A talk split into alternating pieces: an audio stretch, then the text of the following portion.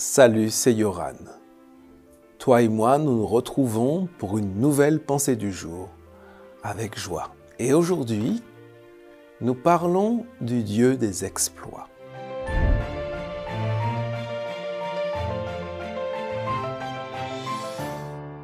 La pensée du jour se trouve dans le psaume 20, verset 7. Maintenant je le sais. Le Seigneur sauve le roi qu'il a choisi. Il lui répond depuis son temple du ciel. Sa main puissante fait des exploits pour le sauver. Dans l'Ancien Testament particulièrement, Dieu est décrit comme le Dieu du secours, celui qui est capable de venir en aide, de débloquer des situations et de faire des exploits pour ceux et celles qu'il a choisis.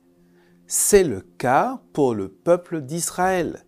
Rappelle-toi, la sortie d'Égypte avec les plaies qui ont ravagé euh, ce pays, le passage de la mer Rouge à pied sec, la manne qui tombait du ciel, l'eau qui sortait du rocher, etc., etc. Dieu est capable de faire des exploits. Mais ce que je trouve intéressant, c'est que c'est le même Dieu que toi et moi nous servons aujourd'hui.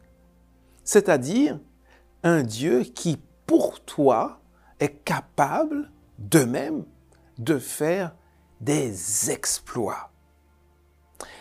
Alors aujourd'hui, ce que je te propose, c'est que quel que soit ce que tu traverses, quel que soit le blocage, la situation bloquée dans laquelle tu pourrais te trouver, rappelle-toi que le Dieu qui a ouvert la mer rouge, qui a fait sortir l'eau du rocher, c'est le même Dieu qui te vient en aide aujourd'hui.